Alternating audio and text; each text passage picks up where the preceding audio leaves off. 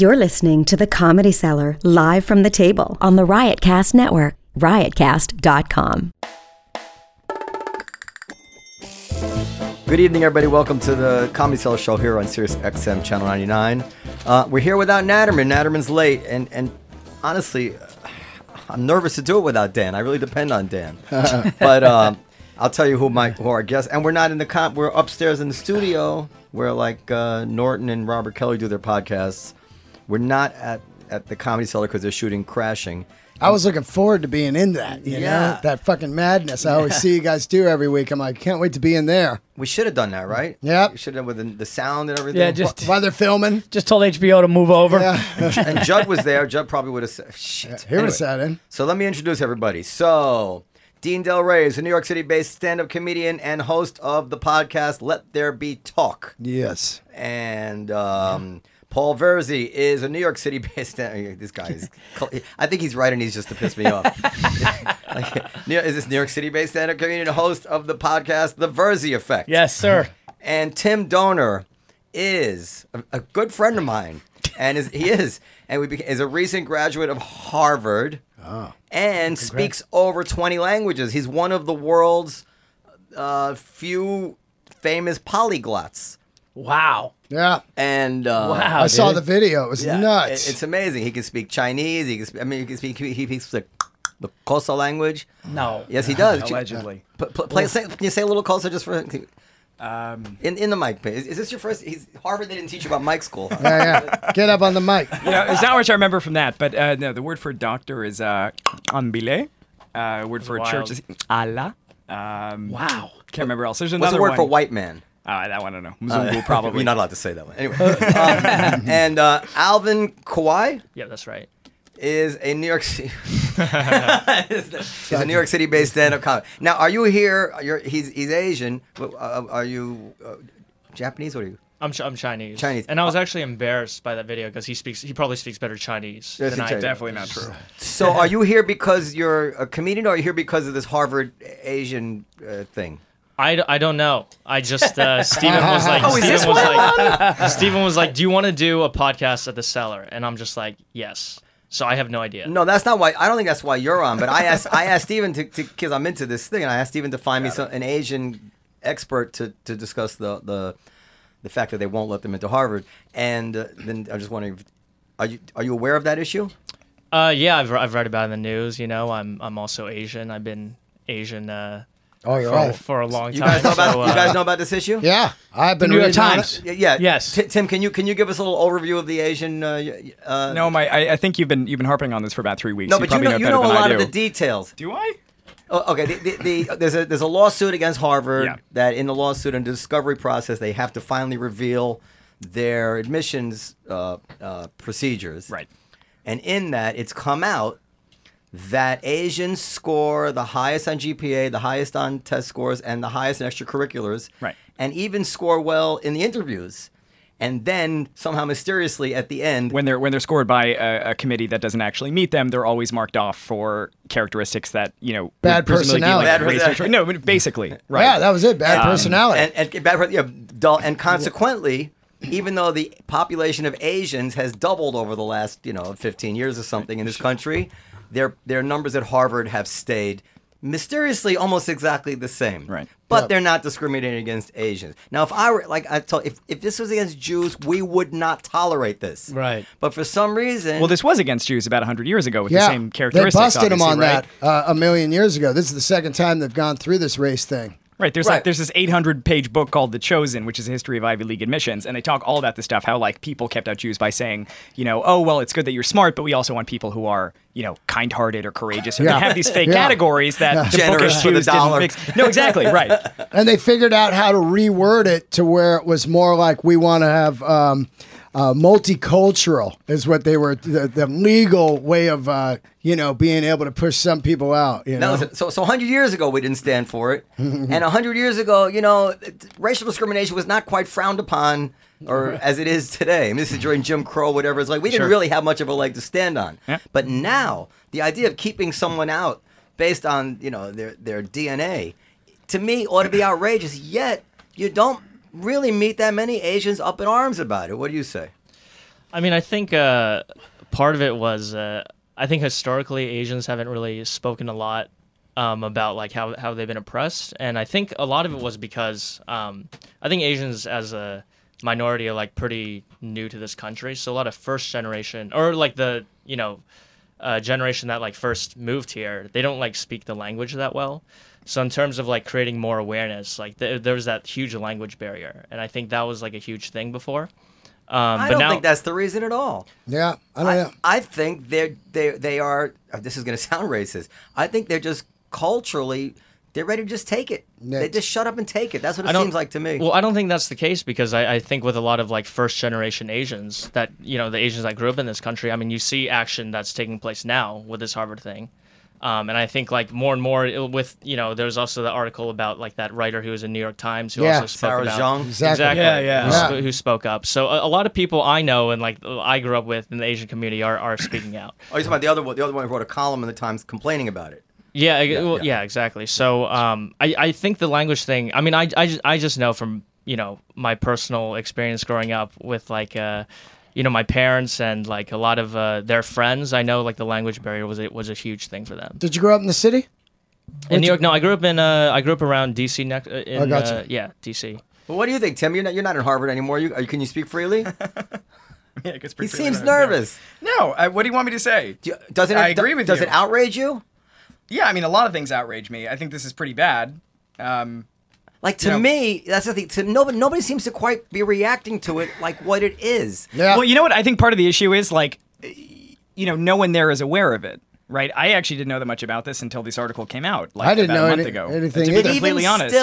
Even still, somehow people don't seem to be able to internalize it. Like, they're taking people. And by the way, my theory is that if Asians actually looked like white people... Even if their scores were better and everything, they still wouldn't keep them out. It's somehow is a vestige of the fact that they look different. I as a matter of human nature, I believe that, but I can't prove that. But the idea that that somebody in this day and age is being kept saying, "Well, you got a 95, but wait a second, we'll hold on there. Let's see your DNA. Oh, it says here, right. It says here you're descendant of China. Yeah. Well, actually, you got a 78. Yeah." Well, it's pretty bizarre. This is America. Yeah, like especially like on schools that pride themselves on top students. You know what I mean? Like you want to have the best students coming out of Harvard that go on to do stuff, and they're like, "Look at our students; they were amazing."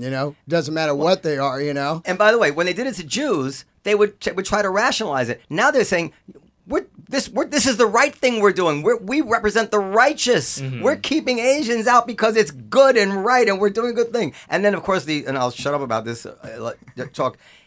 I can't also help see it in the bigger context of immigration, where Trump is, trying to get us to look at where we're taking immigrants from, and he wants that to be part of the equation.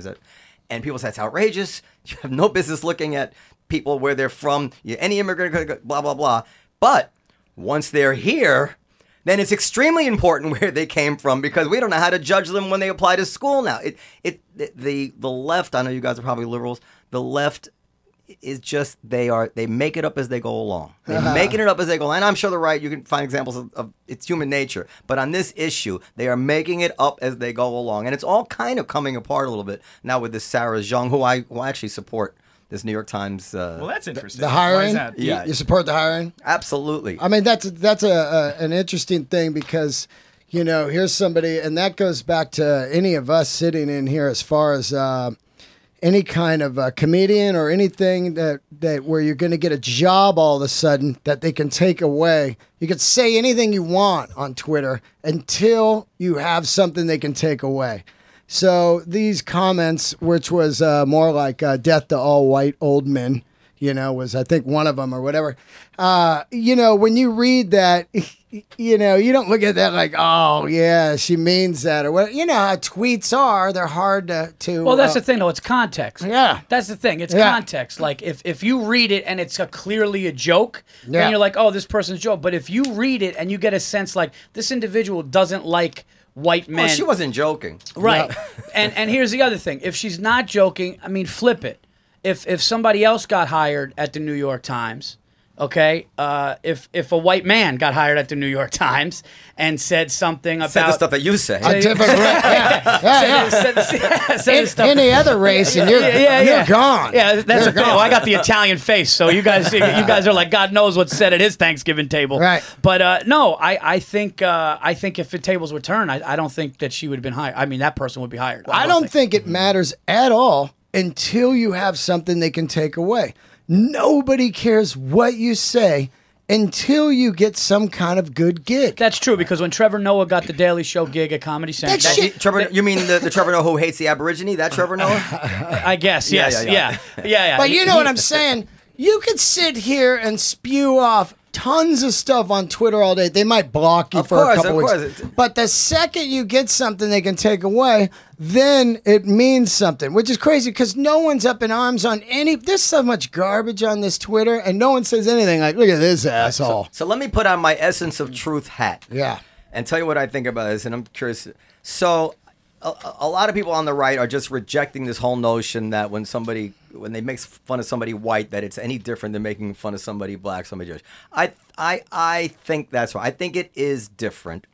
We don't, as white people, react to it with the same hurt. Right. And we don't even interpret it with the same hurt. It is somehow shorthand for the establishment or whatever it is. So I have to be honest about that. On the other hand, I do believe that non-white people can be racist, and I believe that what she's doing is still indefensible because she is still buying into the notion that it's okay to generalize in a gross way about different types of people, where you certainly are not allowed to generalize about black people or whatever it is, not at all, right? Even if it's not for racist reasons, you're barely allowed to say that they're better athletes. You know, you are not allowed to make those. So she's allowing herself the luxury of being able to think in a way which is improper. It is improper for her to say that, and it's not because she hates white people. I'm sure she has white friends, and you know, would be perfectly nice to us, but it's wrong to think that way. That's what bothers me. Now, why do I think she should not be fired? Because I don't think anybody should be fired. Right. I want to read her in the Times. I mean, when I was a kid, we had an anti-Semitic columnist. His name was Pat Buchanan, and he's still, and we all knew he was kind of anti-Semitic. As a matter of fact, the National Review wrote a whole 50-page article one time by William Buckley. Mm. The conclusion being that Pat Buchanan is an anti-Semite. Yet there was no big movement that he had to, you know, that they had to drop his columns. Right. And that's the way I feel about it. Like, I'm glad. And finally, I like that. I mean, it's going to be very, very hard. After this Joy Reid ridiculousness and this Sarah Zhang, it's going to be very hard for anybody to really complain about anybody's tweets, you know? Yeah. I mean, they're really dismantling themselves from the inside the way logic on the right could never dismantle. So those are the reasons. That's what I feel about it. You know what's interesting about the Sarah Jeong thing is, like, one of the biggest, like Fox News was a huge thing. I love Fox News. Yeah. You know, did you see the segment that Jesse Waters did on like when he went to like Chinatown and he was like talking to like old people who like old Chinese people who couldn't speak English. And he just said a bunch of racist stuff to their face, like, "Oh, you guys like to eat dogs? Is that what?" Well, it wasn't that bad. Jesse Waters said that? No, it wasn't that bad. It was more like hacky Asian jokes. I don't. You guys remember. Like to do math? Yeah, exactly. Yeah. Like shit like that. I bet you're a bad driver. Yeah, exactly. So like, and that, I mean, that's not as bad as what Sarah. Like, it's not as extreme as what Sarah Jeong said, saying like white people should live underground or some shit. Yeah, like he said that, goblins. Yeah. That's kind of funny, but yeah. And there I don't know. It's ridiculous if Fox News is complaining like, oh, like, you know, all of a sudden like you can't say what you want. They were just defending like that jokey segment that they were. Well, doing. I mean, I'm glad they do. Like, I think all of that stuff should be okay. I do too. And there is something that bothers me about this woman, that she came over here. She's first generation, right? Her parents, was she actually born in Korea? Is she Korean? I'm not sure. I think she's born, or she just came over. Her parents just came over, and in the very short span of time, she's graduated from Harvard Law School. She's 30 years old, I think. She got in. And now she's on the editorial board of the New York Times. Yeah. Right. And I would like to think that somebody, a fresh immigrant who sees that kind of achievement achievable would have a little more affection for this country, would have a little bit more perspective on things than, I mean, she just fits right into this America sucks, America's racist, blah, blah, blah, as if she didn't just become on the, like what a, she what won a, the lottery. What a, no, well, she probably earned it. What a story. Could I go to Korea and wind up on the, I mean, you, Tim might speak one of those languages. You think they're going to put you on the editorial board of some Korean news? They're not gonna. Okay. They're not going to. And yeah, well, hold on. If we're going to, okay, if you take the example, okay, let's say like the United States in the 1930s or 1940s, right, when Jews were still being systematically excluded from universities the way that they are today, right? As any like Jew first generation, let's say from Brooklyn with Litvak parents who didn't get accepted to Harvard on the sake of having the last name Greenbaum or whatever, you could say the same thing. You know, well, it's you're just not trying too hard because look in government, there's Felix Frankfurter, there's Samuel Weiss, there's whoever else. There were Jews who had made it through. But the fact that there were people in high positions of power, people who were able to use their advantages and their opportunities to them to achieve a high status in America, that should not take away from the fact that like there still is some level of systematic. No, you should call the world. But listen, right? But and I think what I'm going to say, you're going to agree with. It was totally, if it even ever existed, Jews in that generation, whatever they thought about what was wrong with America, they never felt that way about America. I mean, I was just telling somebody, like my father came in 1939. I have his diary somewhere when he was 10 years old or 11 years old. Wow. And the front page is, and he was just learning to speak English, right? Front page is questions for kids. What's your hero? Who's your hero? Franklin Delano Roosevelt. Something like that. Abraham Lincoln. I mean, he had immersed himself as like, I'm a fucking American as a little boy. And then, of course, World War II happened. So America was at a high watermark of being like indisputable on the moral side, right, and the hero of the world. Besides not bombing the concentration camps or rejecting Jewish refugees. Nobody knew that stuff at the time. Well, we kind of did, but the point instead was that right, mass society was not necessarily like invested in that because there were like three media outlets at the time. There was like the New York Times and like two radio stations. All right. But I'm just saying the typical immigrant attitude of that time, pro-America. Unbelievably pro. Like I saw a document, Yasha Heifetz, the famous Jewish man, would go out on his lawn every day and raise an American flag. Absolutely. You know? And that is not, and I've always been worried about this. Like now immigrants, aside from coming now from countries that kind of grow up thinking America was a colonialist power, and they may be right, you know, and took their land in Mexico and whatever is like, you know, they have all these ideas. They also still have one foot in one country and one foot in the other country, you know, like there wasn't even long distance phone calls on my father's. Like, no, can I ask instead, what if your definition or your understanding of patriotism is instead outdated, that it can change and adapt over the course of 50 years. I have an answer for everything. Yeah. No, but I mean, maybe you can be patriotic without having to put up a flag unquestioningly in your backyard. You just answered it. Okay, tell me. Maybe. What we are going to test now in the next 30 years of America is whether this mixed salad analogy will work like the melting pot worked. I think it's. I'm not saying we're gonna have a civil war, but I think it's not likely to work as well as the melting pot worked. And the reason I say to look out at the rest of the world where they have mixed salads, and it's just violence. It's not working now. It's not working now. I mean, and even in Canada, we said where the French are always talking about seceding from the English. There's a human urge to want to be around people you're comfortable with and the same, and assimilation is really helps that. And I saw an article that 40% of the houses in Florida speak Spanish as a first language. I mean, you know, this is not a formula for a great social fabric. I have no problem with it. You know, this is not like I'm like some jingoistic. I don't care. I live in Manhattan. Like this is not going to affect me. But to be realistic, we're just blindly like I think they should probably slow immigration down, give everybody a chance to breathe, maybe have national service. Get people together, let more inbreeding happen. I don't know. I think this is a big risk. Well, here's the question I have for you there, right? So your take on it essentially is that multicultural societies can't work because in this current period we're seeing there is all this strife. No, they can work, but they have to have the proper attitude about it. They can't work if they're villainized. Each culture is looking at each other as a zero-sum game of taking resources and taking power and whatever it is, and blaming people for their genetics and what their forefathers did, and it's nuts. Go ahead. Okay, sorry. But the question I have then. Is that is this something that's essentially like predetermined in a sense, or is it could it be the case that we are at the low end of a trough and we're going back up. Like maybe we're in a rough period, right? Yeah. Like maybe it doesn't make sense to talk so kind of end of days about it, that we're at the very, you know, the high end of liberalism and it's just all downhill from here. I agree with everything you just, I hope I didn't sound like ends of days. I'm pessimistic about it because no one's been able to demonstrate or give me any argument based on anything that's happened in the world anywhere. And historically, I would say, well, no, don't worry about it because that's the way they felt here, and look how it turned out there. But, I hope it works out. But I don't see why we have to just put the foot on the accelerator now for immigration and all this stuff. Really, at this point, just to prove a point. Like, let's just, just hold up. Well, here's how I think of it is, like, I always think of, like, kind of a...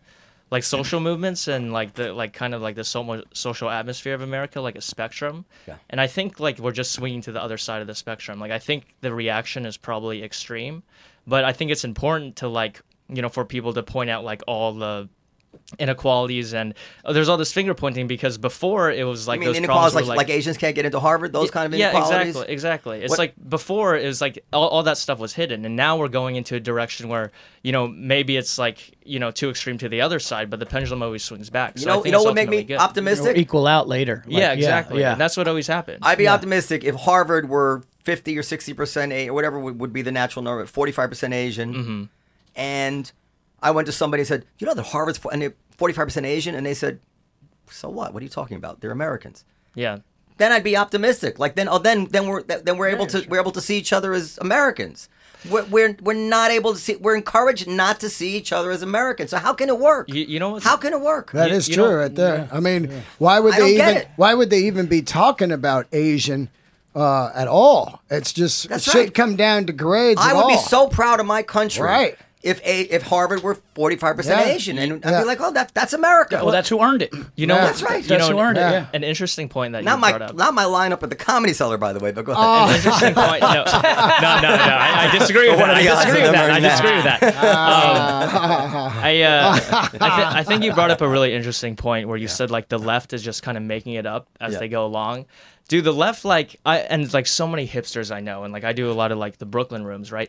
They don't give a fuck about Asians. They don't give a fuck about. They'll do all social justice jokes about racism is bad, white people suck, but those fucking like Asians can't drive, right? And then everyone will like die laughing. That's just a shitty comic. That's just a shitty comic. But it's like, but it'll kill in the room. But you know what? Yeah, but that's also. A dumb crowd who thinks they're smart. He's not working the cellar. He's working. I'm kidding. But what I'm saying is, those kind of jokes are like when a joke like that hits in a room, I go, this room sucks. Yeah. Right away because you're probably not going to do good. Because that level of comedy is just lower. You just, I don't even have this shit. This is from the 70s. You know what I mean? Yeah. But I mean, if you turn on any YouTube old 70s clip, you're going to see.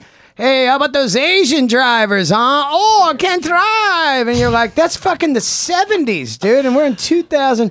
It's funny because Jessica Kirsten, I don't want to speak out of turn because she's highly respected and she kills, but she does a whole full-on Asian making fun of the nail salon bit, complete with the accent and everything, and it kills. Yeah, I'm actually always uncomfortable about it. No, you said something that really was perfect before when you said that it's when like the far. That's why I'm a registered independent because I just when I see both sides, but now it's gone so far both ways that they're trying to get each other. Everyone's trying to be right, and everybody. It's so much where it's like people that said. Give equality and don't be racist and don't discriminate. That those groups of people are doing something like saying, white men or whatever. Now, I'm not saying that white dudes and white people didn't have it easier in this country. The numbers say that they did. It easier. Although Asians are the highest performing. But there's a group of white people who did, like myself included. I didn't grow up. I grew up. It was tough what I had. I grew up tough, and I grew up in a single. After my parents got divorced, me and my brother, we lived in a single bedroom apartment with my mom. My mom slept on the floor. Cue the music, Zach. No, but I'm just. Saying like so, but I'll be looked at in a comedy club or somewhere in these times as that's it's like you don't know you so right. you are doing to me what ultimately you don't want done to you so that's I right. think and that's exactly what you said before. Again, I'm not saying that people didn't, certain groups didn't have things easy. I'm not saying that. I'm just saying to generalize and point to somebody and say, well, this is the way I think of you, mm-hmm. and you know, white dudes should be killed. As far as like this is, well, like, you don't. Let's go on an individual basis the way everybody wants it. Right. Everyone has a cookie cutter. It's come identity. Down to what's that? Everyone has like a cookie cutter identity that they're placed into, basically. Yeah. Yes. Everybody's like, yeah, into a group, and you just. Yeah. Right, I was definitely on food stamps. I was definitely on food stamps. Ate government cheese. Really? Oh, fuck yeah. My mom, what age? All the way up until I was about 14, 15, free lunches at school. Because, my mom was a single mom with one job and, no money. So how do you feel about when people say white privilege?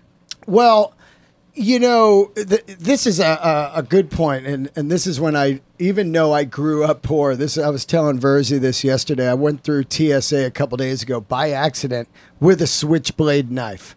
I was moving some stuff here, and I grabbed felony in California. Felony. I grabbed this old bag in my room and just filled it with clothes because I'm going to New York. It was an old bag, and I get to TSA and I'm going through, and the guy goes, "Looks like you got a knife here," and I go, "I don't have a knife. I never have a knife." You know what I mean? He goes, "Yeah, you don't look like it." This is exactly what he said. First of all, you see how I look. He goes, "You don't look like a knife holder." Wow. And I go, "Really? Fuck you! I've been working on looking like a knife holder." A good liberal would have been offended that he's profiling you. Yeah. But you know what I'm saying? So anyway, he goes through, he finds this switchblade, and I'm like, oh fuck, that was in there. I've had it since the 7th grade. Some guy went to Mexico, bought us switchblades, and he goes, I go, fuck, I am done here. I need to get through TSA. If this goes down, I can't even get into Canada and shit, where I work a lot. And he goes, gonna have to take this. And I go, oh yeah, absolutely. And I just boogied on. And that's when I realized, oh, fuck, man. Right there, lucky man right there. You know what I mean? Maybe yes, but well, maybe, if you've been Muslim, they would have taken a much closer look anything. At you. I'm not sure in that situation. First of all, most of these guys are black at TSA. Right, yep. But still. So it was probably a black guy who let you through. It was, yeah. But still, though, man, a good call, right? That was a good call. A white dude with a switchblade? Mm-hmm. You know what I mean? Tattoos everywhere. Tattoos? Fucking...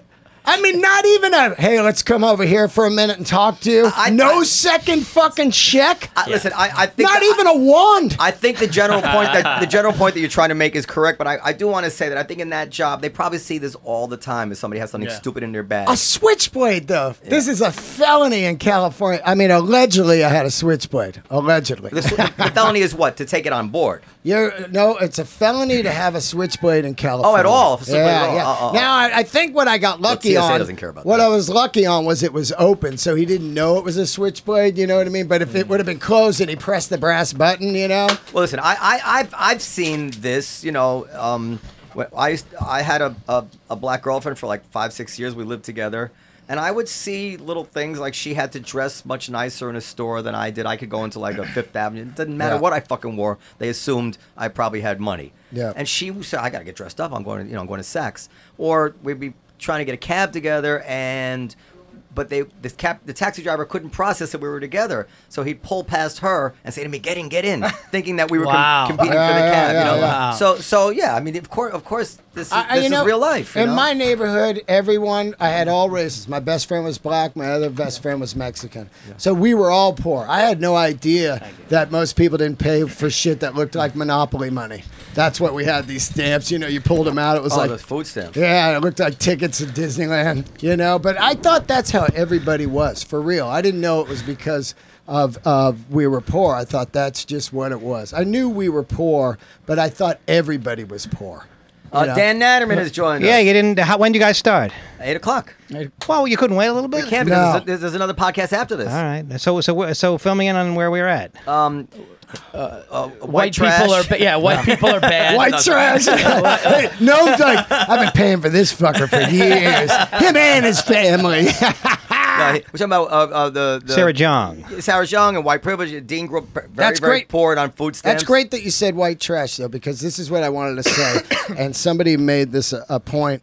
I was at the subway, and I was buying a ticket. And before I was buying a ticket, a guy came up and said, "Yo, man, let me sell you this ticket." I said, "No, I'm good. I'm right here." And he said, "You fucking peck of wood." Had no No, it bounced off me. No fucking problem with it. I don't even know what peckerwood was. I had to go home. That's a white slur? Yeah, I had to go home and Google it. I didn't even know. I never knew it. But anyway, there's it has no, it didn't faze me at all. Doesn't hurt you. Doesn't hurt me at all. You know, and even if I looked it up and saw what it meant, I was like, ah, yeah, all right. You know what I mean? It's like, so, you know, I don't really feel the stuff if somebody's like that woman saying all white men should die. I don't really feel it. You know what I'm saying? Right, because a black man that heard the N-word in the 60s got the shit beat out of him and all that. And that's why the generations coming up, that word is ridiculous. You hear peckerwood, it's almost like... it's almost cartoon. It's like a cartoon. Peckerwood is almost... Yeah, it's like a cartoonish. Yeah. Be that as it may, it's still hatred. Exactly. And this is something that certainly shouldn't be something that we celebrate. Right. Whether it's something that we punish is another story. I don't know what's been discussed here. Well, that's okay. Go ahead, Dan. You know, I mean, this woman with Sarah Jeong. Sarah Zhang. I mean, it seems to me pretty clear, although I guess... It maybe she said she was just joking. I mean, that's what she said. No, she said she was counter trolling, which is like, can I just say my little observation? Like Trump, okay, Don Jr. has that meeting with the Russians. Yeah. So they all go into a room and they come out with a story. Like, this is our line, and it was about the adoption, blah, blah, blah. And everybody's outraged at the lie. The New York Times is just outraged. Then the New York Times get in trouble for Sarah Jeong. And the editorial board all goes into a room and they come out with a story, counter trolling. Yeah. And everybody's like, oh, that's fine. But of course, everybody. Damage control is always a lie. It's always a spin. But counter-trolling is the dumbest thing ever, because anybody looks at those tweets, she wasn't answering any specific tweet. She was just offering these things up. But go ahead. So what is your take on it, Noam? I mean, I love it. But what do you mean you love it? We said I like it from every angle. It's going to be interesting to read. It undermines the whole liberal argument about this stuff. It means that people, in some way, people who get caught for their bad tweets are going to get. For instance, if this had happened first, maybe Kevin Williamson wouldn't have been fired from The Atlantic. It would have been much harder for them to fire him in this context, I believe. Right. I mean, Dan, you think she should have been fired? No, I don't think she should have. Well, it's the New York Times decision whether to fire somebody or not. I would certainly not campaign for her to be fired. I do think she's got a screw loose. It's apparent to me that she is obsessed with white people in an unhealthy way. And I don't think to say that, and many have her. Although when a white guy's obsessed with Asian girls, it's perfectly normal, right? Well, sexually, all the time. Everybody knows that guy. Well, yeah. That's why. Let's not bring fetishes. Let's not bring Russ Maneve into this. Fetishes.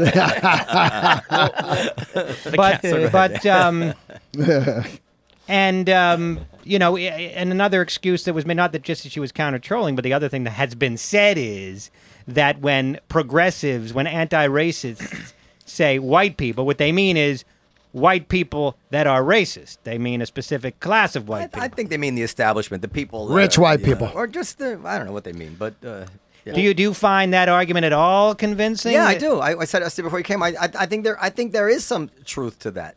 I think that when she's saying that stuff about white people, it is not the same as if I would said that about black people. But it bothers me still that she permits herself that kind of vulgar generalizing. It absolutely shows a lack of class. And I don't want to get this really boring, but I was reading a little bit of Dershowitz's, one of his old books, and he says something about Judaism that it says, Tim, I know that. That it says that you're supposed to do the rituals, and if you do them, the belief comes.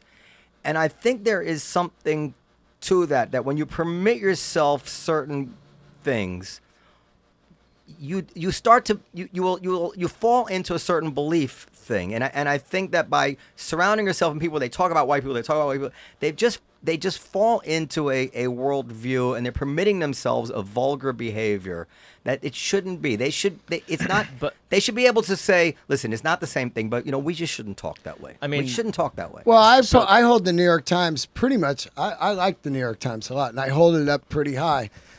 So for me to think that somebody that works at the New York Times would talk trashy like that was interesting to me. Also, another thing I'm thinking about is that at some point I feel like we are getting perilously close to thought crimes, meaning that I'm not sure, are we punishing her because she tweeted it, or are we really punishing her or wanting to punish her because she thinks it? And if we want to root out people who think it, like what if it came to light in a private email? What if it came to light that somebody saw her diary by accident? Like, what are we doing? Yeah. Like, where does it all end? Like, there's an assumption that like that speech and writing have to be unified, or that the sort of the private self is the same as the public self, which is something I don't know if you can avoid that. I think it's wrong. Inner thoughts and write-ins. You know? Right. But I guess the question is like, can you avoid those sorts of assumptions, given that we live in a society where 24/7, like your private self is on public display? I mean, I think I'm not justifying it. It's interesting. Like, what really bothers? Like, what is bothering us about her? Well, about another race? Is it because they any of these tweets? Is it because they tweeted it? The behavior of the tweeting, or is that? We discovered what you think. Well, I think it's that they discovered what they think. If they could make a reasonable case that they don't really think that, then they'd be forgiven. The guy who got fired at Netflix for using the N-word, he made a pretty reasonable case that he was discussing sensitive words. He wasn't, nobody cared that he didn't think. What would the New York Times have done if a white person, if it was reversed? Totally fired. Well, I already said that. Yeah. Like it's not even close. Not even close. No, totally fired. Not an investigation. No leave of absence. No. Fucking done. No, totally fired. Yeah. I'd like to know what's your name? Our Asian Alvin. What kind of Asian are you? Let me guess. I was going to say Japanese, but you're Chinese? Yeah, you look Chinese. To me, in my white racist way, you look more like Japanese people I know. I get that a lot. You have the Even among Asians, you get that, right? But my impression of the Asian community, you're good. Yeah. And having grown up with not small amount of Asians in my hometown, I always assumed that they were couldn't be happier to be living in a white man's world. After all, you're very successful on average. Not all of you. I don't think you have overwhelming discrimination headed your way that I can see. And so is what Sarah Zhang has tweeted. Is this a sentiment that is more widespread in the Asian world than I would have thought? I definitely think so, because I don't think just again from my personal experience, I don't think Asian people are like happy to be living in a white man's world. You know, I think I said delighted. Did I say happy? Delighted. Sorry. Well, but why shouldn't they be? They chose to come here. It's funny. But that doesn't mean like the society here is perfect, you know. Like, but it's better than like being in the Cultural Revolution back in China. What I'm saying, that's right. They could even Koreans, like you could still be living in the yellow man's world. I mean, where have some perspective. Yes, not going to be perfect. But don't yell at that. He's not saying he feels that. No, but I'm saying I can't. It's surprising to me like they would come from the Korea come here and complain like I decided to come here. I wanted to be here. I'm on the New York Times now, and this is bullshit. But when do you think? How much? It's funny. How much? Like you have to consider like she probably worked so hard to get to where she is. Right? You guys all work hard. And you. See, that's another comment. That's a perfect example because he just throws that out. It must be true considering how overrepresented you would be at Harvard. There's got to be some. There's some sliver of truth to it. Yeah, exactly. But it's like a lot. It's a lot of times it's thrown to the side and. One point that I wanted to mention was like you brought up like she said counter trolling, right? And even though she didn't explicitly reply to like a tweet, think about like how much shit has probably been thrown her way throughout her life. She's an Asian female, like one of the most fetishized people on the like in this country. Like how many fucked up comments do you think she's received? Okay, but this is I had thought of this one, I'd forgotten it, and so. Why are Asians? I believe they do better than even Jews now. They're the highest earning group. Yeah, in terms of just income. Okay, yeah. But also I read that there was twice the amount of Asians living under the poverty line. I just read that. Yeah, those are like Vietnamese, and there's actually even a distinction in the column though that I was reading there, which I was blown away by. They're the most successful, and actually, you know, the Hasidic community is very poor and on welfare, or whatever. So I don't know, but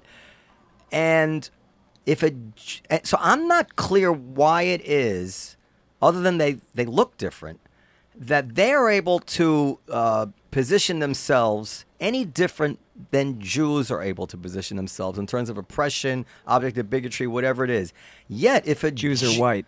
Well, that's what I just said. Yeah, if they look at look, yet if a Jew, were to counter troll and say these things, if a Jew were to say non-Jews must go, he would not get away with it. Right. I think you're correct. And he's not situated any worse in this country than Asians, and not in any drastic way anyway. I mean, they've been here longer. They've risen to.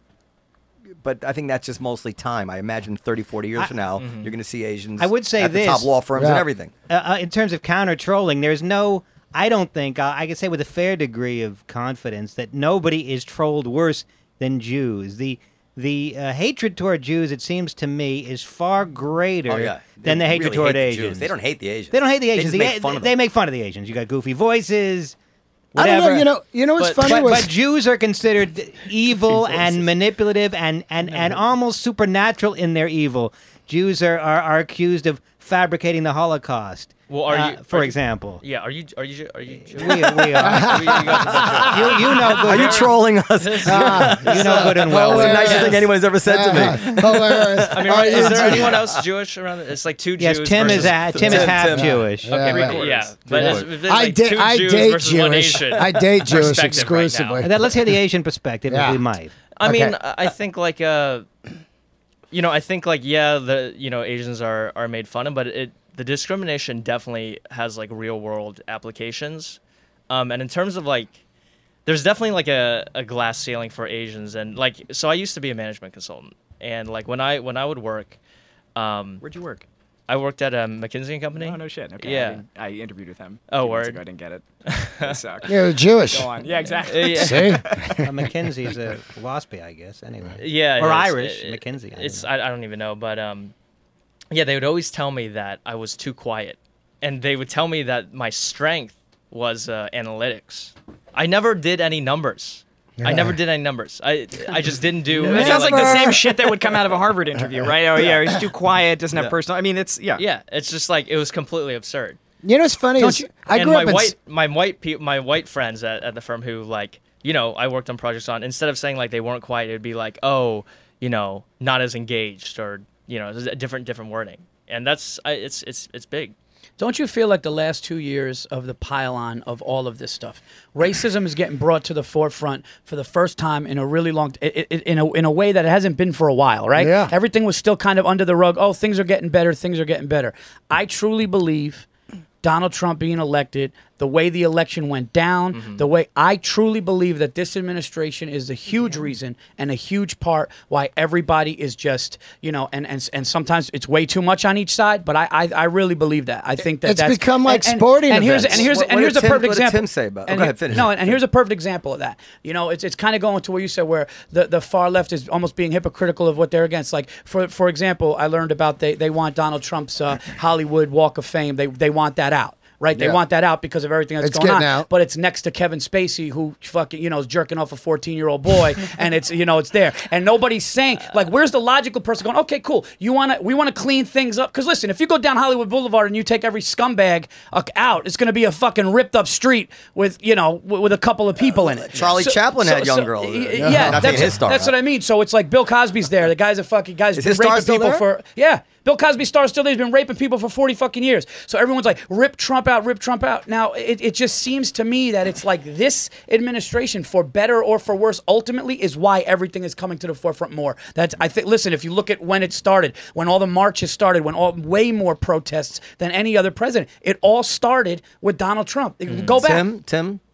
No, I agree with you. I think, look, like if you're and he speaks 20 languages and he agrees with me. There you go, high five.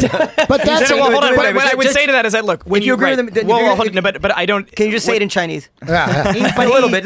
He's forgotten. I think he's let it go. Okay, whatever you want. What I would say is that look, like right when you start going down the rabbit hole of moral absolutism, like everyone in one way or another is fucked up, right? Which is the same debate we're seeing on like a national stage right now with the arguments over Confederate statues or like where does that if we can all agree well the Confederacy was terrible. But how does that apply to, like, let's say Calhoun College at Yale, right? Calhoun wasn't a Confederate, but he was a slave supporter. Oh, what about the Founding Fathers, right? They were all slave owners. They were all et cetera. I think there's a certain point where, like, the historical judgment becomes subjective, but that shouldn't become an excuse for saying, well, because we can't, like, define a moral, like, absolutism, everything is okay. Right, I think we can all agree, like Jefferson Davis or these guys who headed the Confederacy should not be publicly celebrated, right? Like there are plenty of people, like Bill Cosby probably should not have a tile on like, and like there is like a gray zone, right? But the fact that like, oh well, there's always going to be that one extra guy who like is not. universally hated, so it's more controversial to take a star off, doesn't justify doing away with the entire conversation. Well, that's what I mean. I think that makes sense. Yeah, it does smart make boy. Sense. Well, yeah, he's very smart. But in practical sense, I think I answered you. I would leave everybody's star. Because in all these things, as soon as you take the first star off, yep. Now everybody... Is that true? Yes, it's true. Is that true, Noam? Yes. Once you take the first star off, people will now... And it'll start accelerating. What's the next star? This is what happened with anything like that. I remember when Bill O'Reilly first got the thing for... I'm not defending her or not, but I'm saying when she first got that lawsuit against Bill O'Reilly, I said to Dan, it's blood in the water. You're going to see it's going to have a lot of this. Wait, no, hold on. The precedent you're establishing there is that because not every single member of society can agree on the same thing, then everything should 100% be permissible, which we don't even see, for example, in speech laws. No, I'm saying as an adult, I'm saying, like, you know what? I can handle the fact that some of these guys who had stars turned out to be perverts. I don't need to fucking... Okay, well, I don't give a fuck about the stars, right? But you're talking about... Obviously, no, but hold on. You're using the stars as a metaphor for American society writ large, right? And about which... You use small words... like no, but like which politicians we choose to embrace publicly, which narratives we choose to embrace. These are actually very big questions, which involve people who've done a lot worse than. No, I agree with you about Jefferson Davis, right? And the Confederacy. I said yeah, right. But the point I'm saying though is that because not everyone can say universally that I agree that Bill Cosby's star should be taken off, I don't agree, etc., then that doesn't necessarily lead to the fact that, everything needs to be accessible. We have that even with speech, right? There's a very large consensus that you should be able to say what you want, but there's still limitations on speech, right? There are hate speech laws. Yeah, there's no hate speech laws. What are you talking about? No. Like that I know of, incitement. You'll fire in a theater legally. That's not hate speech. You can't. Oh, okay, but you get the point that I'm saying. That there are kinds of speech. Even if we all agree that we should have the widest spectrum of speech possible, it does not mean that every single utterance you can say in a public setting is legally or socially acceptable. There's very, very, very, at least until now, people on left and right all thought they should be very, very limited. I mean obviously, sure. I don't know what the argument. I mean, what the doctrine was called, but if you yell fire in a crowded theater, right? That's not expression of any kind, and that's the speech which is not expression. Did he ever say that the theater should be on fire? Anything that incites riots is illegal. But any time where you start expressing your opinion, I think let him just say. Well, hold on. You lead a mob together and you say, I think we should go kill that black guy. That's an expression of opinion, and it is technically illegal in the sense that you are inciting a crowd and you can be prosecuted. Incitement is very, very difficult. It's to prove. It's an expression of an opinion. Yeah, incitement is very, very difficult to prove. I don't remember what the things are. Look, you know this better than I do. No, right? I don't remember. I studied for 30 years, but there are some of these things are very difficult to tease out. But if you may not be able to say, let's go kill that black guy, but you are able to say anything else you want about the black guy. I don't think you can ask people to go hurt him, but you are allowed to say whatever you want about Donald Trump, whatever you fucking want. If you say something that sounds like you want violence, if the court says, well, no, a reasonable person would have understood he's speaking metaphorically and nobody really... You're allowed to say that probably even about the president. And there are special laws about the president. Right. So... And that's as it should be. The country, listen, we've done very well as a country with all these free speech laws. Yeah. I can't believe we're revisiting it now. There was a giant record out by a rapper in, I think, 1992, a guy named Paris from Oakland, and he had a record that was called Bush Killer. And was that Tupac? I think it was Tupac. No, his name was Paris. Okay. And the record was called Bush Killer, and it was a photo of him hiding behind a hedge looking at the White House. No problem. Came out. Of course, it got banned later, but it came out, and it wiped his career out. But he did. You could pretty much say whatever you want, on an artistic form. Oh, that was an art. You can do a movie. You can do a record. Yeah. Whatever, I think what he was saying though was what's socially acceptable. People will know that something's not rational. Doesn't make any sense to say that it's gonna. It's come down to the dumb sports mentality almost of I'm a Raiders fan, which would be say the right, and then the left would be I like 49ers. It's all this dumb sports analogy now of fuck them, and it's not the planet. Hey, let's make the planet better. It's it's us. Fuck everyone else, which is mind-boggling to me. I had said to Tim the other night what I thought was actually the most profound original thought I'd ever had, which was that honor.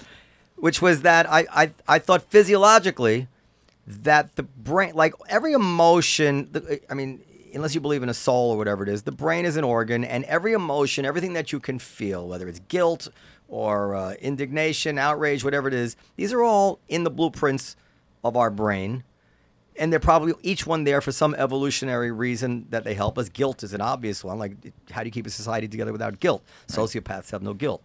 But and I felt that and if we don't find something to tickle that emotion, we find something. So I think outrage, it's like we just have to find something to be outraged at, and we react to it without.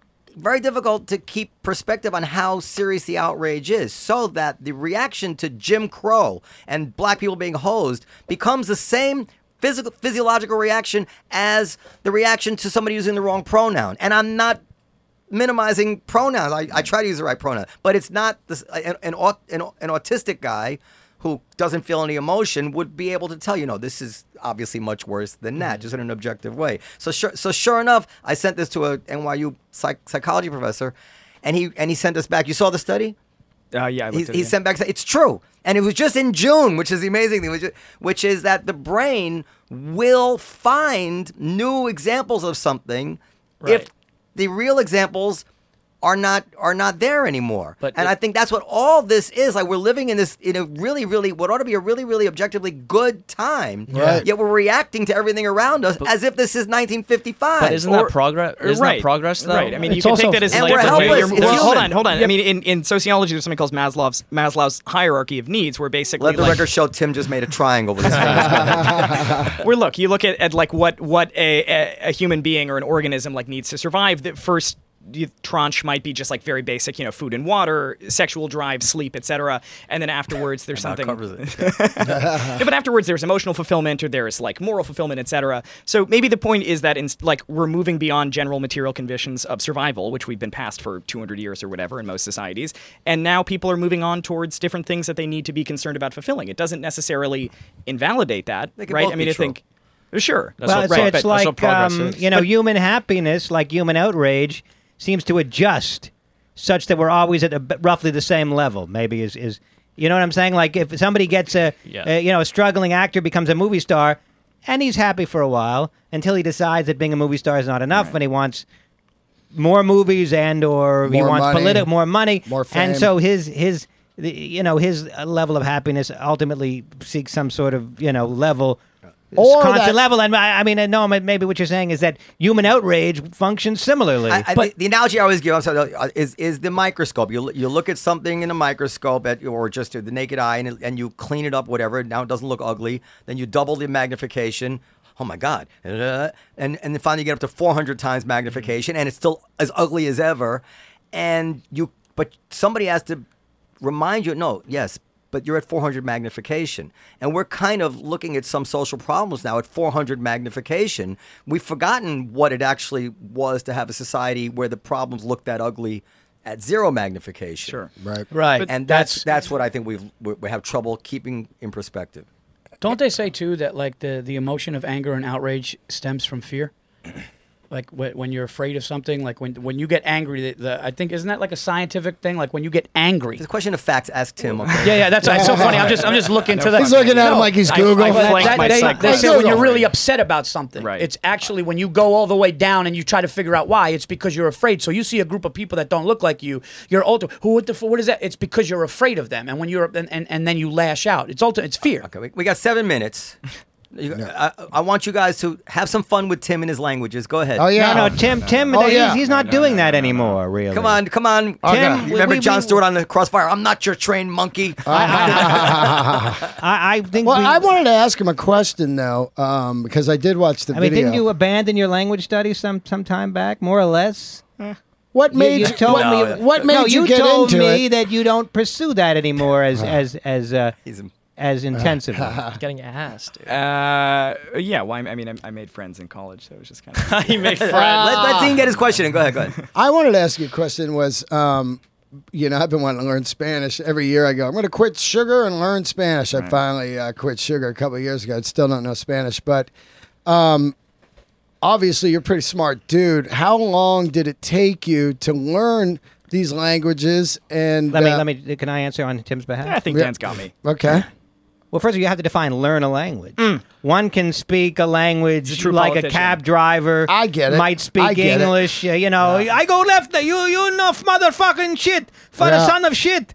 I fuck your mother. I get it. The son of shit level, I think, takes a few weeks. And so he speaks English, but he doesn't speak English like William F. Buckley Jr. I get it. I get it. But, I don't think anyone speaks English like William F. Buckley Jr. So you know, what does it mean to speak a language? Right. And well, he spoke French pretty damn well. The other French ones he could do a couple lines. I get it. But I can't even do. I can do a bunch of lines in Spanish. But man, that was impressive.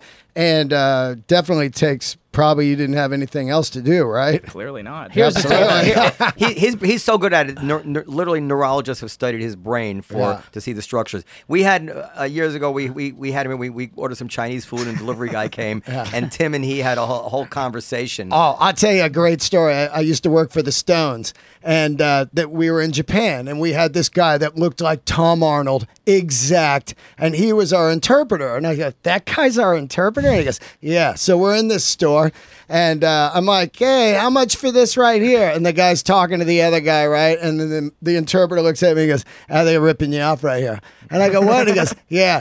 And so he hits him with some Japanese, and they were like, like they were fucking floored, man, that this white Tom Arnold guy was just riddling them with amazing Japanese. It was great. Have you gotten laid because of this? Like, have you? See, that's that's a change. See, that's my question. On 5 years ago when I came on with the fucking glasses. That's something I want to know. Like shaven version, just like I really love cultures and languages. No, I mean right. Since then, now he just likes smashing pussy. Can you say that in that? In French, smashing pussy. That one I can't. What are your best languages now? Yeah. I mostly use Persian for like research and stuff. Oh, wow. Really? And I dated a Turkish girl basically for last year, just broke up. I would say smashing pussy would probably be défoncer les chattes. Yeah, that's not bad. Probably be the best. You did a set in Montreal French, didn't you? You know, translation I can think of. I have done in Montreal and Paris. Yeah, I saw a clip of it. That was really impressive. Did you speak Chinese? What dialect? Not well. Not even a little bit? No, I speak a little bit. What is it? Mandarin? What is the Mandarin? Ni hao ma. Did a lot in high school. Come on, a little bit. Just a little bit. Just try it. Let's just see what happens. Ni hao ma. 我很好,谢谢. 怎么样? 我很好, 有很多白人在这里. 是的. He said, "There's a lot of white people right here." What is the main? When Asian? I did want to discuss. I don't know how much time we have, but we have a few minutes. Sarah Jeong, one of the defenses was she didn't mean all white people; she meant the power structure. But one of her tweets said that white people smell like wet dog. Now, it'd be hard to make a compliment in her culture. It would be hard to make a case that she meant. That was good.